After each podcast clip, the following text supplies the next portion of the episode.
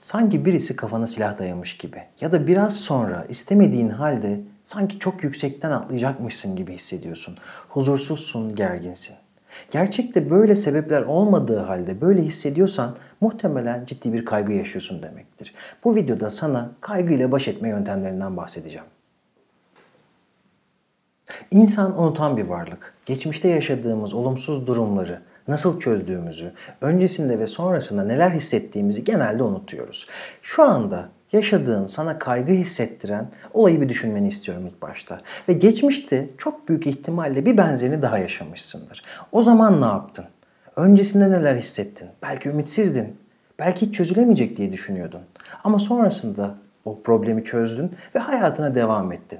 Nasıl çözdün? Bunu hatırlaman şu anki problemini çözmende ve kaygıyı azaltmanda sana çok yardımcı olacak. İçinde bulunduğun durum sana çok kötü hissettiriyor. Çok kaygılısın, çok gerginsin. Allah'ım ben mahvoldum, bittim diyorsun. Ama mahvolmak, bitmek konusu bizim için çok soyut kalıyor. Mahvolduk. Ama nasıl mahvolduk? Kaygı hissettiğin zamanlarda kendine şu soruyu sormalısın. En kötü ne olur? En kötü ihtimal nelerdir? Hayır hayır düşünmek istemiyorum deme. Otur bir kenara, sağlıklı bir şekilde düşün. En kötü ihtimal nedir yaşadığın bu problemde? Eğer en kötü ihtimal ortaya çıkarsa nasıl bir yol izlersin? Çoğu zaman bizi kaygılandıran şeylerde en kötü ihtimal nedir sorusuna verdiğimiz cevap aslında o kadar da kaygılanacak bir şey olmadığını gösterir. Kaygılandığın zaman kendine en kötü ne olur diye sorman lazım. Geçmişte girdiğin sınavları düşünmeni istiyorum. Çok zorlandığın bir soru var ve o soruyu Uğraştın uğraştın çözemedin. Sonraki soruları atladın. Onları çözdün ve o zorlandığın soruya tekrar geri döndüğün zaman çok kolay bir şekilde çözdüğünü fark ettin. Bunun sebebi bir mevzuya, bir konuya, bir soruna odaklandığımızda, onu çözemediğimizde, önümüze bakıp başka şeylerle uğraştığımızda zihnimizin arka planda bir köşesi o problemle uğraşmaya devam eder. Ve geri döndüğümüzde o sorunu çözmemiz çok kolaylaşabilir. Şimdi hayatındaki sorunları da böyle düşünmeni istiyorum. Bir konu var, çözmen gerekiyor, sana kaygı hissettiriyor.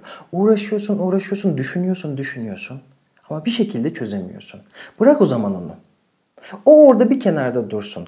Daha fazla düşünüyor olman onu daha fazla çözebileceğin anlamına gelmiyor. Başka şeylerle oyalan, başka şeylerle uğraş. Zihnin bir köşede, arka planda eğer çözülecek bir tarafı varsa bu problemin onu çözmek için elinden geleni yapacaktır ve sen çok fazla kaygı hissetmeyeceksin bu.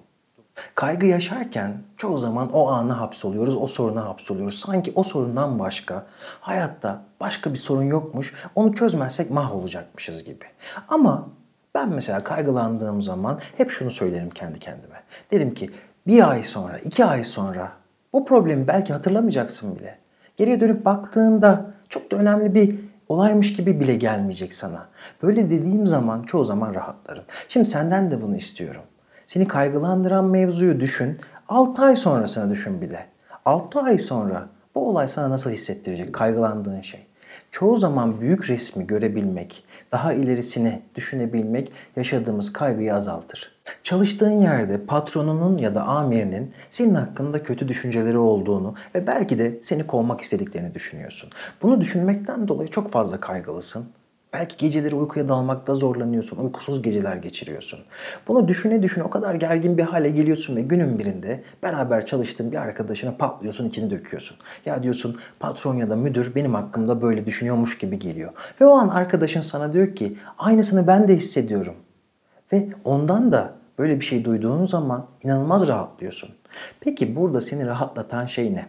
Şimdi bizi kaygılandıran şeyleri içimizde çok fazla tuttuğumuz zaman referans noktasını kaybediyoruz. Doğru mu yanlış mı? Acaba gerçekten kaygılanacak bir durum var mı? Bu durumu kaybediyoruz. Böyle durumlarda güvendiğimiz birisine kaygılandığımız şeyi açıkladığımız zaman o bizi gerçekçi noktaya, gerçekçi bir zemine çekebilir. Biraz önce verdiğim örnekte olduğu gibi orada patron ya da müdürün belki de herkes olan tavrını biz kendimize özel algıladığımız zaman kaygı yaşıyoruz. Ama arkadaşımızdan bunun herkese aynı olduğunu öğrendiğimiz zaman ciddi bir rahatlama yaşıyoruz. Bu sebeple eğer ki kaygı hissettiren bir durum varsa bunu güvendiğin bir arkadaşına danışman sana çok iyi gelecek. Kaygı ve endişeler hayat kalitemizi ciddi anlamda olumsuz etkiliyor. Bu kaygı ve endişelerle baş etme konusunda çektiğim ilk video. Bu konuda başka videolar da çekmek istiyorum. Sen de yaşadığın kaygıları ve belki de kendi kendine bulduğun çözüm yollarını yorumlar kısmında paylaşarak sonraki videolara katkıda bulunabilirsin. Beni dinlediğin için çok teşekkür ediyorum. Kendine çok iyi bak. Görüşmek üzere.